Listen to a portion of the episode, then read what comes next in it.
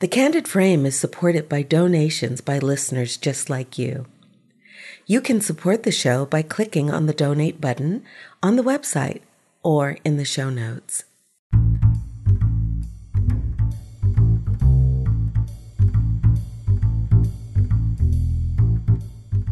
This episode is brought to you by Squarespace.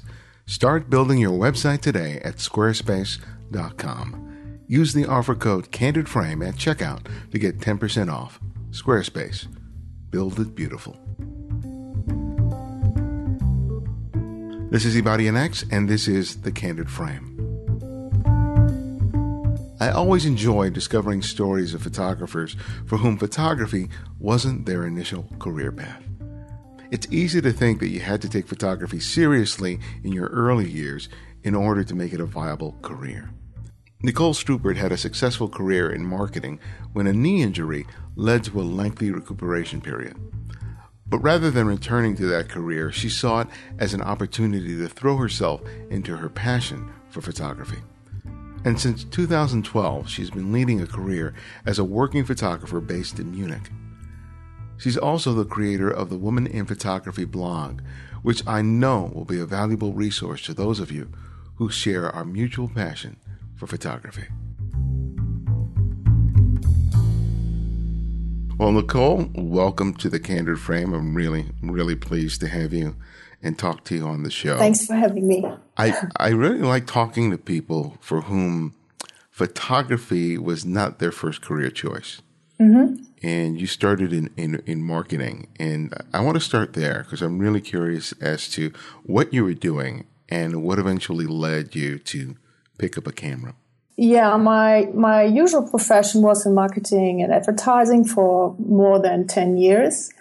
I really liked and enjoyed my job, and uh, but there was a certain time where I really felt that marketing is going into another direction with all the digital development and all the digital devices. So the last, I would say the last two years of my career, I was, it was an up and down with me where I was thinking, is it that where I want to see me in the future or not? And then something happened that um, I had a little accident with my knee. I needed a surgery. And the surgery kicked me out of my life for around two years. And I couldn't walk for more than two years, oh, which wow. was, it was a kind of hard time. And on the other hand side, I also was really uh, burned out of my job. But this time, these two years made me think and reflect about my life and what's really important in my life. So when I was little, I always dreamed of having a creative career or being a photographer and being a photojournalist and travel around the world and take pictures. So I was thinking, uh, why shouldn't I try this? I mean, I'm out of my job for two years. I've worked a lot, a lot, a lot. And maybe it's right now, it's the time to start this career. It was in 2005, I guess. Yeah, I was in LA for a couple of months between two jobs, um, where I start to pick my camera again, my first digital camera, and I start to walk around in LA and uh, took pictures. That's where I took the pictures of a Walt Disney Music Hall. And my friends saw the pictures and uh, said, "Oh my God, they're super, and you have to do something with your photographs." But during that time, I mean, I was totally into my job, and I said, "Yeah, but it's just a hobby." Mm-hmm. But when I got sick, I mean, there was this break, and then the final decision came: okay, right now it's the time, so I have to start thinking about it. So what happened is because I couldn't walk, I um, took my camera and every day I walked outside the house and started to walk and take pictures beside of it. So photography helped me to walk again. Oh, wow. Yeah, and um, during that time, I also started to get interested in uh, street photography. My friend um, Drake Cat from Tokyo, he's a street photographer in Tokyo. He's doing amazing photographs. And so I saw his pictures and thought, oh my God, I need to do the same. And so that's how I started to get more and more and deeper and deeper into photography and to work on my skills. Do you think that your limited mobility helped you during those early early uh, months and, and, years to develop your eye as, as a photographer? Because, you know, you just couldn't just start walking miles and miles like a lot of us typically do. You had a limited range of motion and, and, you know, I'm sure that you could get easily fatigued at first. Do you think that working with that, that kind of limitation was helpful to you? Mm, I don't know. I mean, it's, it's, I guess it's complicated. It's, it's difficult to answer because I think I always had a different way of looking to things. I mean, it started when I was little. I, um, I was seeing things what probably other people didn't see in the first sight. Mm-hmm. And so I was always a visual person, person. When I watched, um, um, films, I didn't look just about the story. I also looked how the camera was going around and what tiny things could be interesting. So I think everything was coming all to all together. In the beginning, when I started to walk again, it was more like um, losing the fear to take pictures of strangers. okay. So, so I wasn't focusing at all. It was just about losing the fear and to walk. You, you, mentioned earlier that people started seeing the photographs that you were making in Los Angeles. Mm-hmm. What were what were those images like? What were they of? I mean, the most important images I took in Los Angeles for me was um, the Walt Disney Music Hall. Um, I was al- always being intrigued by uh, great architecture and good design. And in the beginning, it was just that what I was focused in, in good architecture and design and not about people and street photography. Mm-hmm so I tried to see the Walt Disney Music Hall the way I see it, what I feel, what, um, yeah, I mean, just let it flow. When I came back home, back to Germany, and I was looking at this picture, I mean, it's, I just, I finally thought, oh my God, I mean, it's great what I've done. And yeah, it's, it's, how can I describe it? It's, yeah, I, I think the Los Angeles uh, Walt Disney Music Hall pictures were for me the most important, which made me think about doing a career as a photographer. So, how did you make that transition? Because I can imagine a lot of people being in, in, just the same situation that you're in. Yes. You know, they're, they're in, they're in a career where they don't like it. They pick up a camera. They feel that thrill, that excitement at being mm-hmm. a creative and then mm-hmm. there's the big question well, how do I do this? Well, okay, in the beginning, it was just being focused to work on my skills, to become better, to um, go um, more to London. Um, I'm going in between Munich and London. My family is having um, a house there. I'm very lucky to uh, fly one hour um, and be in one of the best cities of the world. And London is very is inspiring me a lot. So I, I was flying in the beginning to London, spent there my time and just taking pictures. And after a while, I had a, a little portfolio. I had a friend who was working as a photojournalist for the DPA, the German press agency. He said, well, I'll give you a contact, send your portfolio to the lady, to the representative. And I said, yeah, okay, I do that. And so I sent my portfolio, and five minutes later, I had a contract. It was amazing. Oh my God. So um, the first thing, I guess it was three weeks later, uh, there were the Olympic Games in London, and they asked me to do some photographs about the spirit of the Olympic Games. So the surrounding the street life. And so three three weeks later or four weeks later, I was in London and shooting that, and so that was pretty exciting. That must have seemed really surreal. yes, it was. It was, and actually, it was pretty a pretty tough job. So it was my first real situation to uh, shoot something, you know, with with a goal. And um, actually, I thought it wouldn't be so tough because uh, when we had the World Cup here in Munich, the whole city was packed with fans, and so there was a huge crowd, and you could feel the spirit. But London is so big, and it really made me a hard time to find something. Mm-hmm. And so most of the time I was walking around and looking and searching, and so it was every day. It was between eight to 10 hours walking, traveling, coming back home, going through my images, made them ready, uploaded to the press agency. So it was really tough work. After 10 days, I was really tired of it. did you feel a certain level of intimidation? Because you know there are a lot of photographers that are out there. They always notice the the new person. It's very competitive.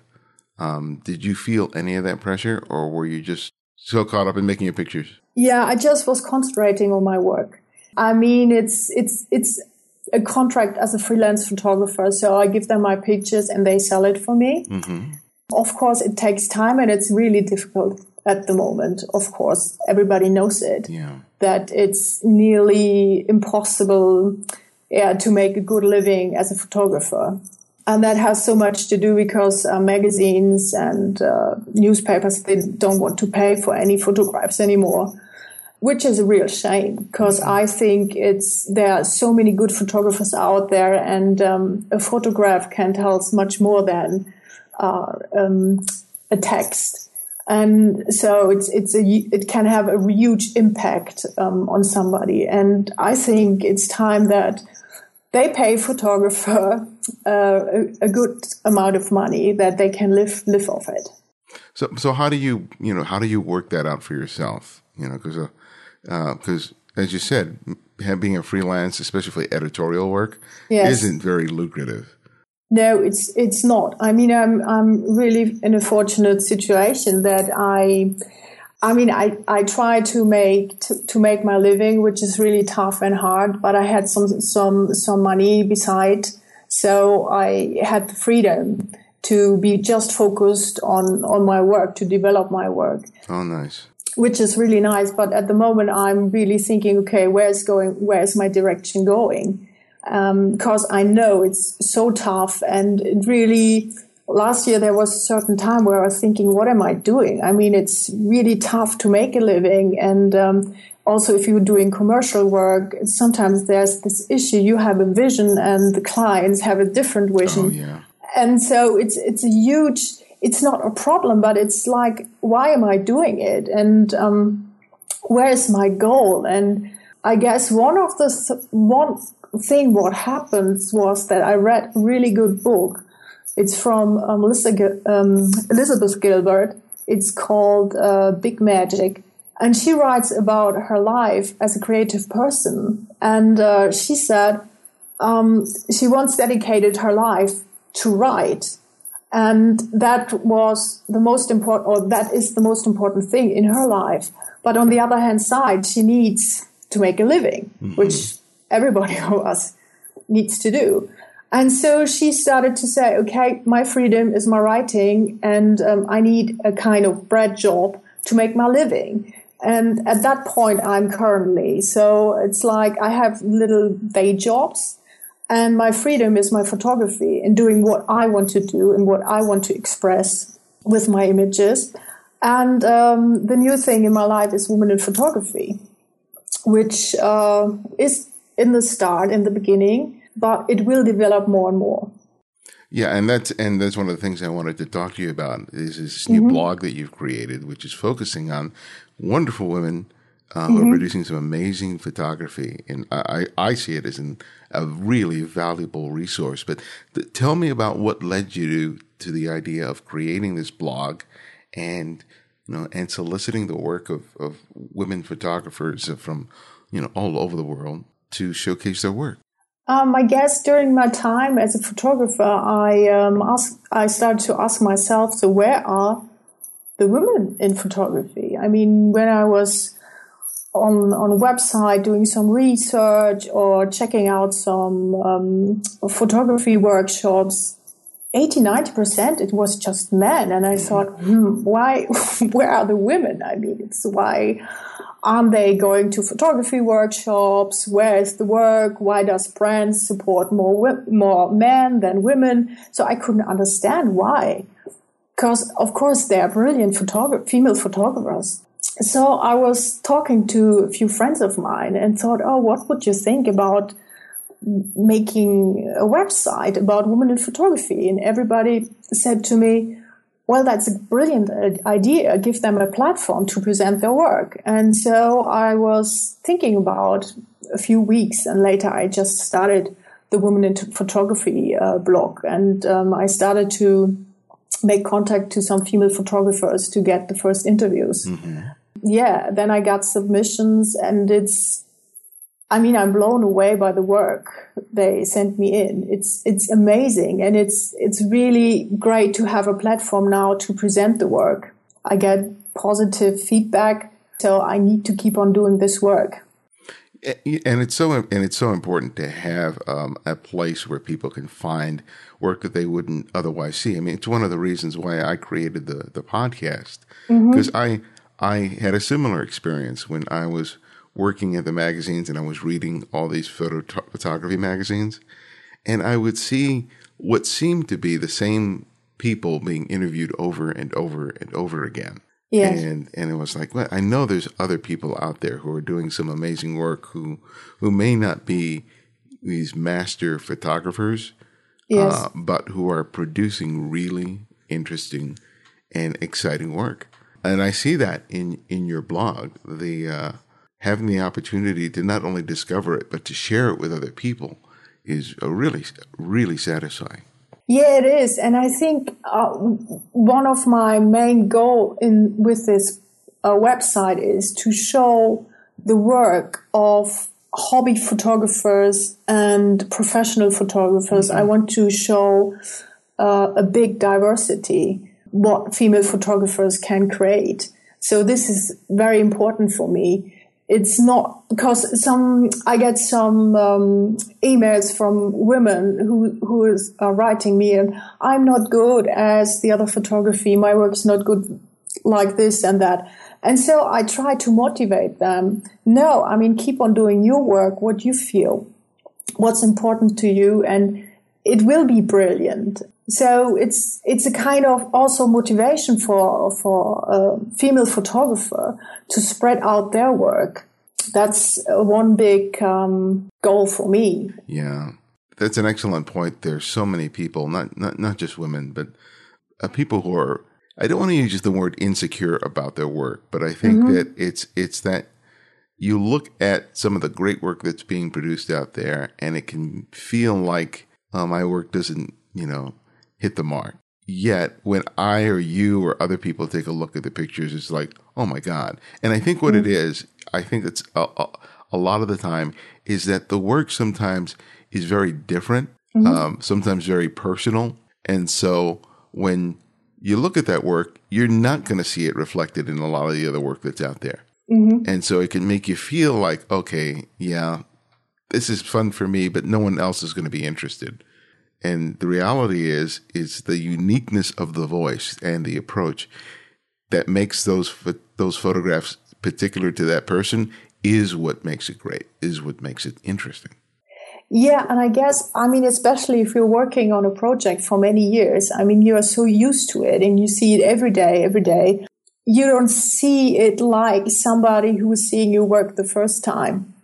So when I was working on my, I'm still working on my project Tales on Shoreditch, which, which is a documentary about Shoreditch, a London um, area. And so I started in two, 2012. It was just in the beginning. I mean, I was shooting there and taking pictures uh, for fun. After one or two years, I uh, I saw, oh my god! I mean, this area is changing so so fast. So, and I got some really good shots. So I showed it to some people, and they said, "Oh, they're amazing."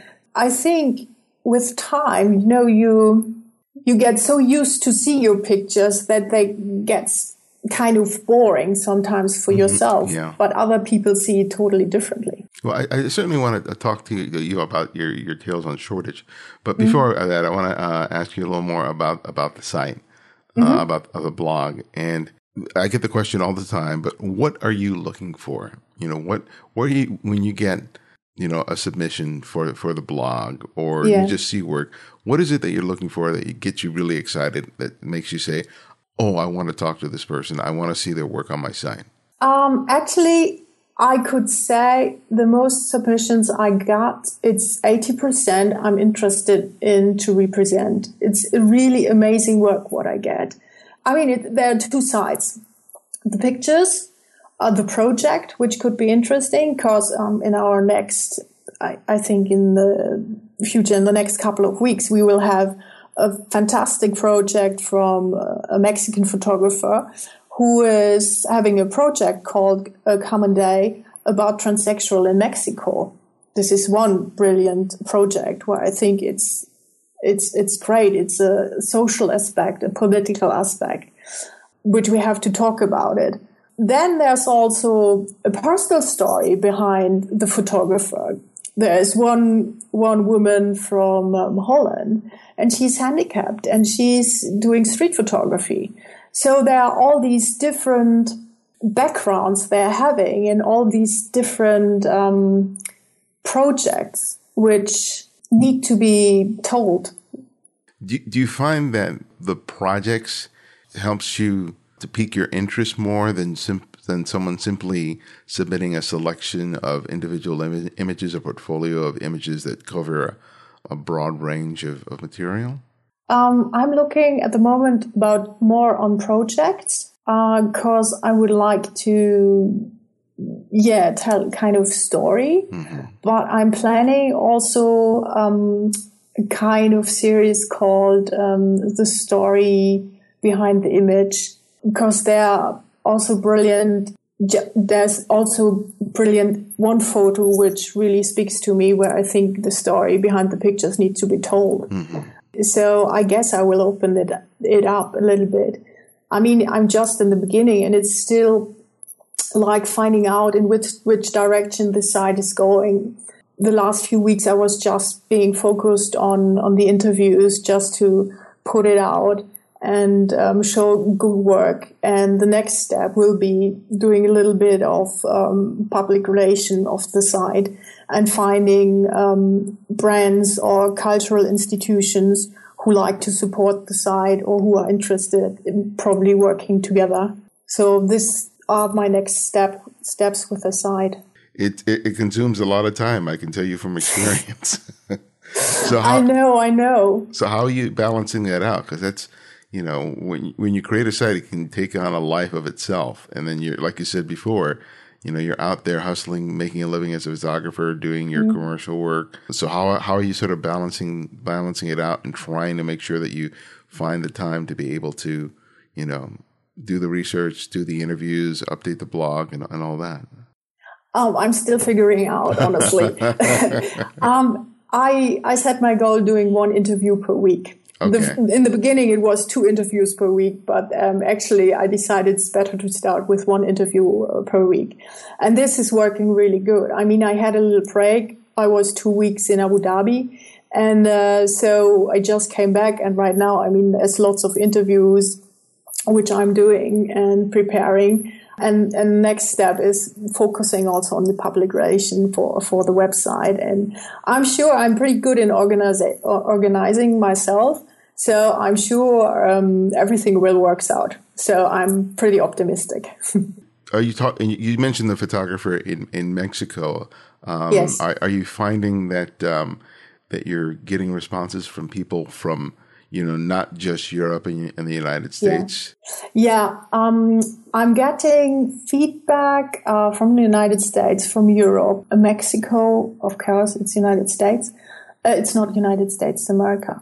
But I really hope that somebody from Asia is coming in, and Australia and Africa. So I would like to show the work from all over the world. Mm-hmm. Um, because I think it's quite interesting to see how photographers um, yeah, what kind of vision they have probably in Africa or in, in Asia, India, yeah. or wherever. I mean, it's quite interesting for us. We all can learn from it. Yeah, because I when I look at Instagram, I, I, realize how much of an untapped resource mm-hmm. uh, there is in terms of uh, at least my show, in terms of people that I want to talk to. Because I see people in in you know in South Africa, mm-hmm. in Ni- Nigeria. I see people in like Dubai. I see people in in South East Asian countries, and yes. I go, "Wow, these people are doing amazing, amazing work. Yeah, comparable, if not better, to what I see in the magazines and all the you know the popular photography websites." And I go, "Man, I just I got to find the time to." To, to try and talk with some of these people and get them on, on the show. But it, it can be tough. I mean, for me, it's just an issue of, of, of, time, not only just finding the time, but also mm-hmm. scheduling. Like we have, we're having to do some juggling here because you're on the other side of the, the world, but uh, some places can be more difficult to you know Yeah. reach out to. Um, so having the advantage of not having to record it like I do uh, is is a plus. Yeah, I mean, for me, it's quite easy. I mean, I just send uh, away an email and I get a feedback, and then we uh, start to exchange some information, and then I'm doing my interview. So it's quite relaxing compared to your work. It's it's much more easier via email.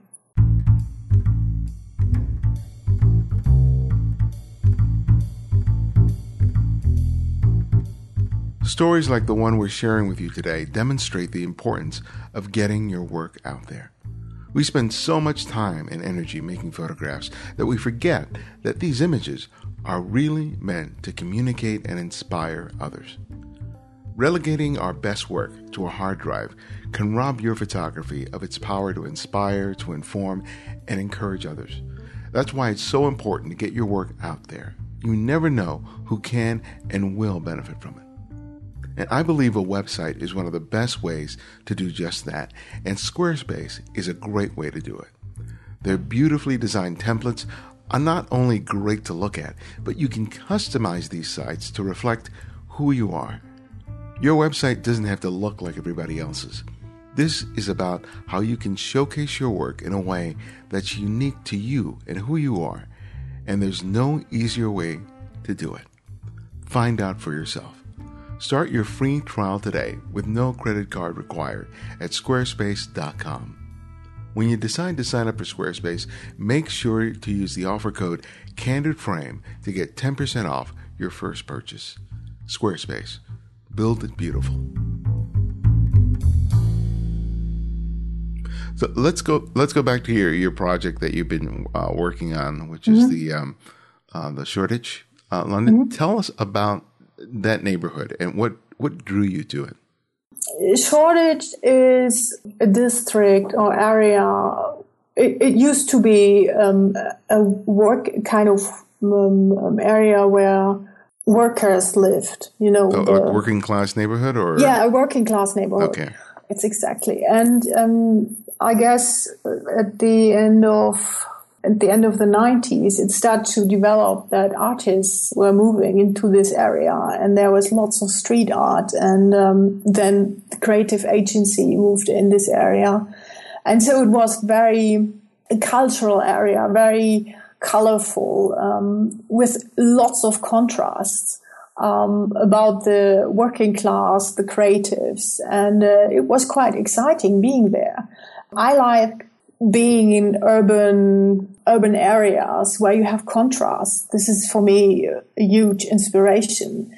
And so in the beginning, it was like just going there and take some pictures because it was quite exciting. All the street arts, the contrast, the architecture, the people. And so I started to shoot. During the time when I was shooting, I also met the people there and started to to make contacts. And uh, yeah, after a while, I guess one and a half years later, I mean, I started to recognize that this area is changing a lot. yeah, That it's becoming a hip place, and you know, every time when it's becoming a hip place, then they they build new apartment houses, which costs a sane of money, and uh, so the whole area is transforming, and um, the spirit and the soul of the area is becoming less and less. So last year when I was there, I found that this is not the Shoreditch I used to know, which was kind of sad. I mean, I was walking my streets like um, I used to do, and all these building complexes they were gone, and um, they got turned down, and a new luxury apartment uh, was built. And uh, so it's quite interesting to see how a city is transforming, and also its people, how it's it's transforming. yeah. I mean, when I think about you know, a lot of people talk about gentrification and they talk about how bad of a thing it is, and you know, and and I think there's good and bad to, to stuff because it's nice to see some development in areas where there wasn't uh, wasn't any, but it does shape the the the feel and tone of a community because some of the people who I, I feel made the place sort of interesting and colorful and. Uh, is sometimes lost, but I, I think sometimes, at least in some neighborhoods, the life on the street is lost. Yes, I think it's less soul and um, it's also kind of boring, I think. I mean, last year when I've been in London, I felt it, it was so different. I mean, London's always been expensive. It's always been hectic and stressful. But this time I felt it's like being a soulless place because everybody's just focused on making money to live in this, mm-hmm. in, in London. And uh, so when you were sitting in a cafe, you heard the people around you said, Oh, we need to move away from London because we can't afford our apartments anymore.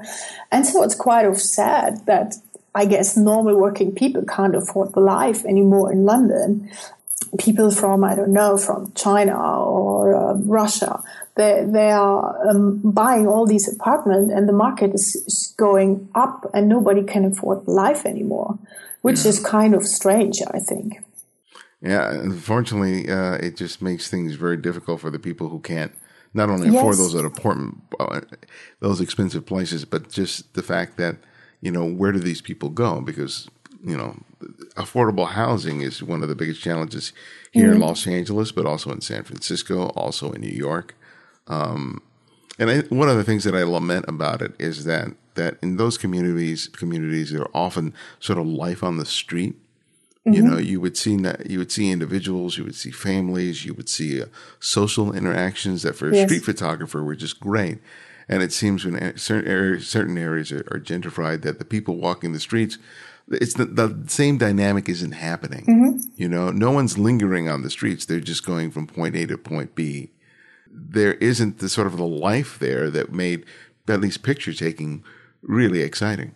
Yes, and I think also most people are just being in their own world. They they hang to their digital devices and walking blindly down the streets, and it's, it's there's no communication anymore. Nobody sees each other anymore. Right. It's mm-hmm. just everybody is in their own world and running from one point to the other. It's it's really um, interesting to see how the world is changing, how it develops.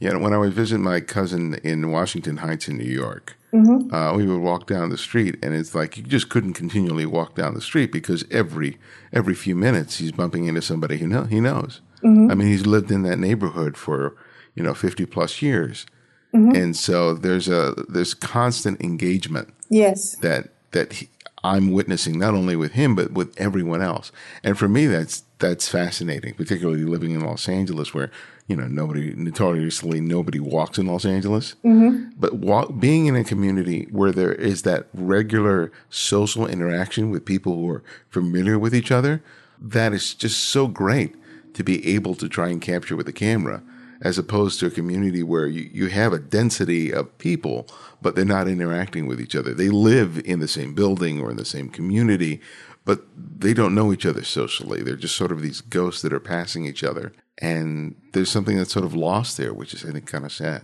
But that, and, and, I think that's what life is about. I mean, to communicate, to interact with each, which, with each other. So um, that what lives make makes or what life is fulfilling you. So uh, I think it's one really really important thing in your life. What you you need to have that that you yeah, that you communicate and interact with yeah. each other. You spoke earlier about your work at the um, the Disney Hall, and mm-hmm. those images are very strong, you know, in terms Thanks. of line and shape. But that sensibility is you see it in all your other work, whether it's the the street photography or the portraits.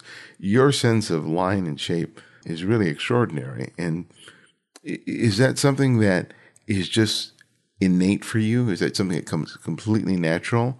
Or mm-hmm. are you really conscious of that when you're out there doing your photography? No, it's natural. It's the way I see. It's it's it, it's always been there in me, and um, it's like you know I'm I have my camera and I get lost. I mean, it, it, these images are coming. I, I, always say it's coming straight off my heart. It's the mm-hmm. way I see. It's the way I I want to present that work. It's like if I see architecture, it's it's kind of poetry to my eyes. So I, I try to visualize um, what the architect m- might have seen, but actually I'm not thinking about what I'm doing. I just have my camera and let my eyes see and capture it. So when you're when you're out there, uh, let's there's a um, there's a project in here um, called Lost in Space. okay, yes. And I think that really, I really, I think that really exemplifies how interesting and how far a particular interest in in a, certain aspect of seeing can become transformative. When people think about architectural photography, mm-hmm. they think about walking around taking pictures of buildings. But this series, I, I looked at it and it was just like, wow, this is so cool. Really? And yeah, I because I look at I, it's quite actually it's quite interesting because I was doing this this kind of project and I showed it to people and they said, "Oh God, what's that?" I don't understand. And I said, "Well, I like it. I just like it how it looks." And I was just playing around with a part of my architectural um, pictures, and I mm-hmm. built how built things in in Photoshop and that's it. I mean, it, it was quite simple and I really liked the outcome, but most people didn't like it. And I was really thinking, put, do I put it on my website or not?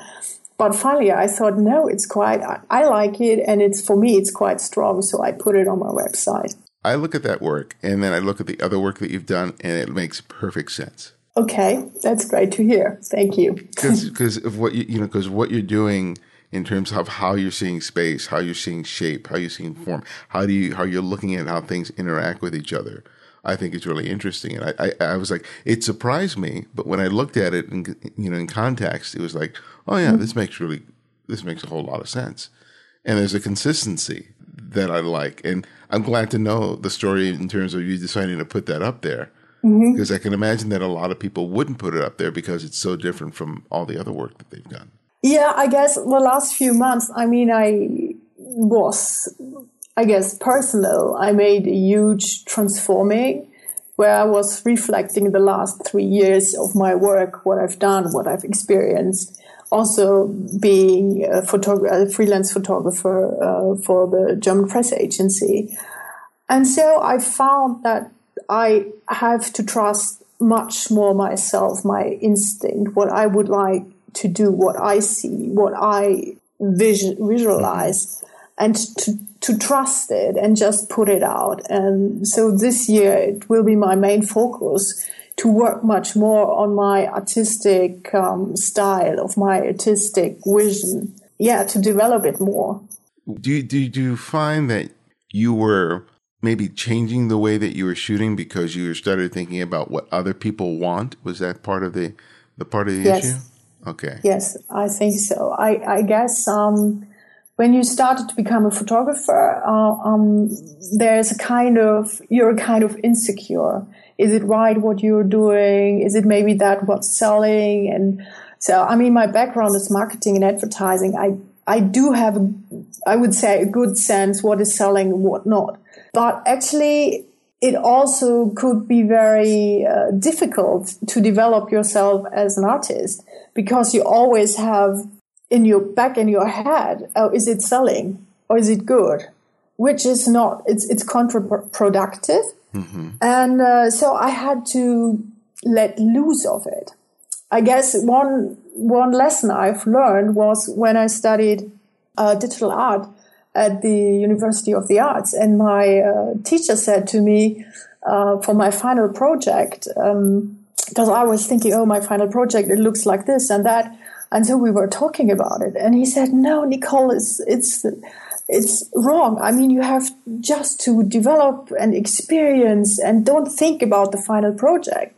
And I was so used to it mm. because, I mean, in marketing, you have deadlines. You just be focused on the results that you don't play around, that you don't enjoy the process and uh, this is what I had to learn again, enjoying the process and um, yeah, play like a child with my camera. That's what I had to learn again. And um, at the end of the day, I think this is the best outcome if you don't think, if you just hear what your heart is telling you and your eyes, and it's yeah. just let it out. And this is really, really difficult in these times, I think. You know, I've, I've been thinking about that because I'm doing some photo work right now, and I have complete autonomy to shoot mm-hmm. what I want and how I, I want it. And I'm finding that I really enjoy it. Yes. And then I thought about those times where I've said yes to a job and I'm doing it based on what they're telling me they want and what they need. Mm-hmm. And, you know, pulling me here and saying, oh, shoot this and shoot that. And then it's like, I, I realize how averse I am to that. Mm-hmm.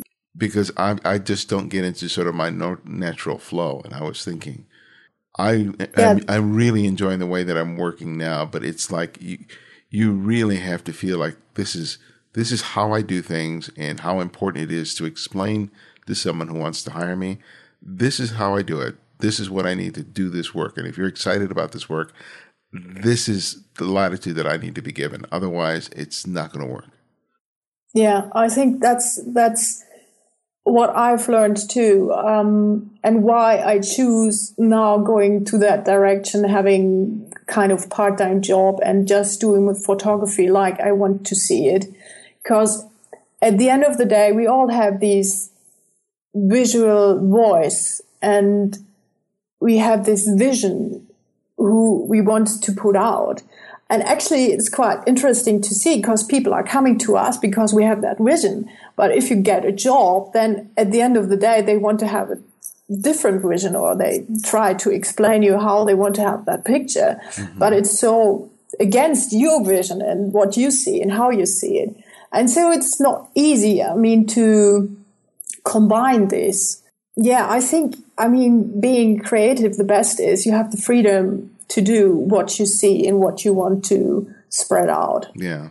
And I think part of it, I, and I realize that part of that is my own mistake because I didn't take the time to explain it and insist on it.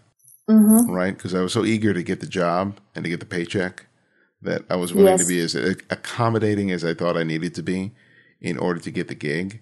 And then I, it was, it was more my fault because I wasn't saying I would love to do the work, but let me g- explain to you what I'm going to need in order to be able to look like the work that drew that drew you to to me in the first place.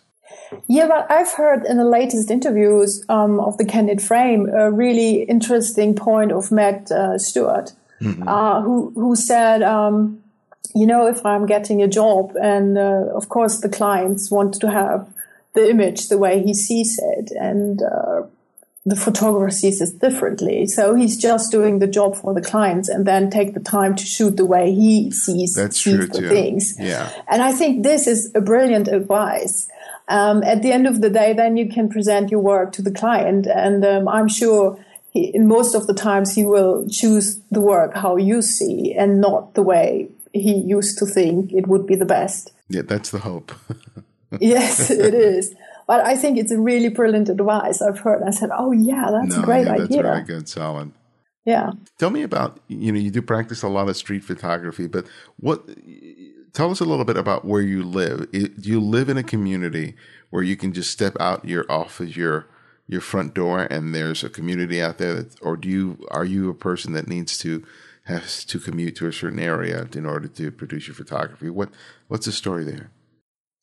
Uh, well, currently I'm living in the middle, in the center of Munich, uh, which is a beautiful, beautiful, beautiful city, uh, very close to the Alps, Austria, Switzerland, and Italy. Mm-hmm. Um, but actually, the city is quite. Um, I I always said a bit of boring. I mean, it's it's everything is clean, everything is is um, it's a safe city and uh, it's nice people. But for me, to shoot and make good street photography, I think I need contrasts. And um, so I'm not going often into the city of Munich to shoot some street photography because I don't feel a lot here. But when I'm in Berlin, for example, or in, in, London, it's like going out, have my camera and bang, bang, bang. I'm shooting every, nearly everything because I'm so inspired. And I need this kind of feeling to uh, yeah to to take good photos. So that's a little bit of handicap that I'm yeah. in Munich, but I try to do the best. What do you find most inspiring of about the photographers that you're profiling on your on on your site, Women in Photography? What is you know what's influencing or or you know igniting the spark for you when you take a look at these at these people's at these women's work?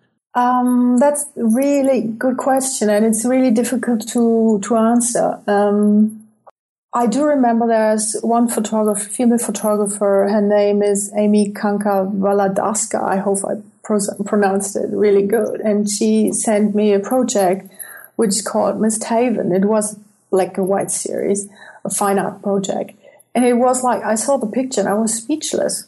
I, I just was speechless. I couldn't describe what the pictures did to me. And I just sent her feedback. It, it, would be really difficult for me to do an interview because I really don't know how to describe your work. It has such a deep impact to me and I can't explain why. Mm. And I think finally it's, it's really tough to talk about the work of other people.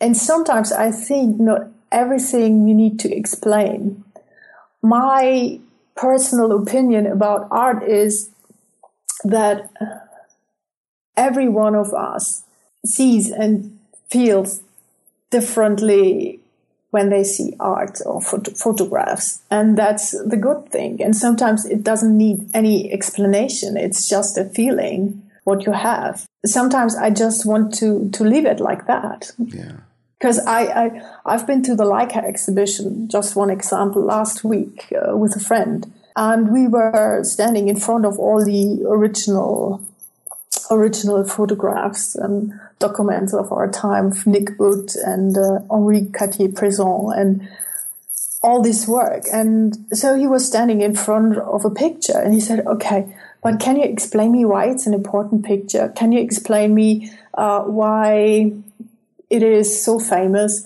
And so, you know, it's because this picture didn't speak to him. He couldn't understand it. And I think sometimes you just need to leave it. It's not that we all have the same feelings, that we all see the same way. Yeah, sometimes it's, I think it's better to just look at it, feel it. Yeah. Um, how can I explain it? No, you, you, you know what I mean. You said it perfectly. Okay, thanks. well, my last question that I ask each guest is I ask them to recommend another photographer for our listeners to discover and explore. And it can be anyone, someone you've long admired or someone you've recently discovered. So, who would that one photographer be and why? Okay, um, difficult questions. There are so many, especially uh, with my uh, Woman in Photography blog. But actually, one photographer last year, which work I discovered was the one of Renato D'Agostini Mm-hmm. He's an Italian photographer and he just had a project where he was traveling with his BMW from New York to the west coast um, of the, the States. He used to be the assistant of Ralph Gibson, a photographer I really oh, admire. Yeah. Mm-hmm. And we interviewed on the show a while ago. Yeah, I've, I've seen it. I've heard it. And uh, so Renato D'Agostini's work is really it's it's impressive. It's so it's kind of abstract. It's black and white. It's grainy. It's I mean, I saw the image and I thought, oh my god, it's brilliant. It's wonderful. And he had this Kickstarter um, Kickstarter thing going on because he wanted to print his book, and so I supported uh, that he could print his book, and um, so I'm waiting uh, for, for the the print um, of the book. So oh, exciting! Yeah, it is, and it's, the work is amazing. I wished I could have one print so for my apartment. I look forward to discovering more of, of, of, his work. I've not heard of him before, but. Uh, but yeah, it's, it's amazing. I mean, you should go on his website. It's uh, renatodagostini.com, I guess. And where can people go to find out more about you and all the work that you're doing? Uh, well, I have my website. It's nicolestruppert.com and I have Instagram and Facebook and uh, Twitter.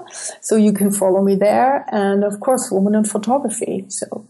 Oh, great. And I'll have links for that all on, on the website. Well, Perfect. Nicole, Thank you. Thank you so much for making the time for me this morning. It's, uh, I really enjoyed having the chance to talk with you. Thank you so much. Oh, thank you.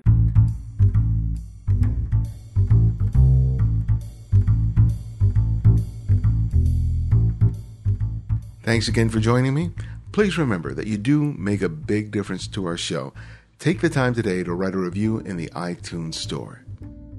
You can also support the show by making donations of any amount to the Candid Frame using our PayPal account. You can also support the show by making donations of any amount to the Candid Frame using our PayPal account. You'll find a link to this in the show notes and the Candid Frame website. Thanks to Thomas Felder and Jens Road for taking the time recently to make donations to the show. It really means a lot to us. Thank you. To access our complete archive of interviews, download the free Candid Frame app available for Apple iOS, Android, and Windows 8. Links for each can be found in the show notes and the website at thecandidframe.com. The Candid Frame audio engineer is Martin Taylor, who you can find at theothermartintaylor.com, and our music is from Kevin MacLeod, whose royalty-free music can be found at incompetech.com. And this is Ibarionex, and this is The Candid Frame.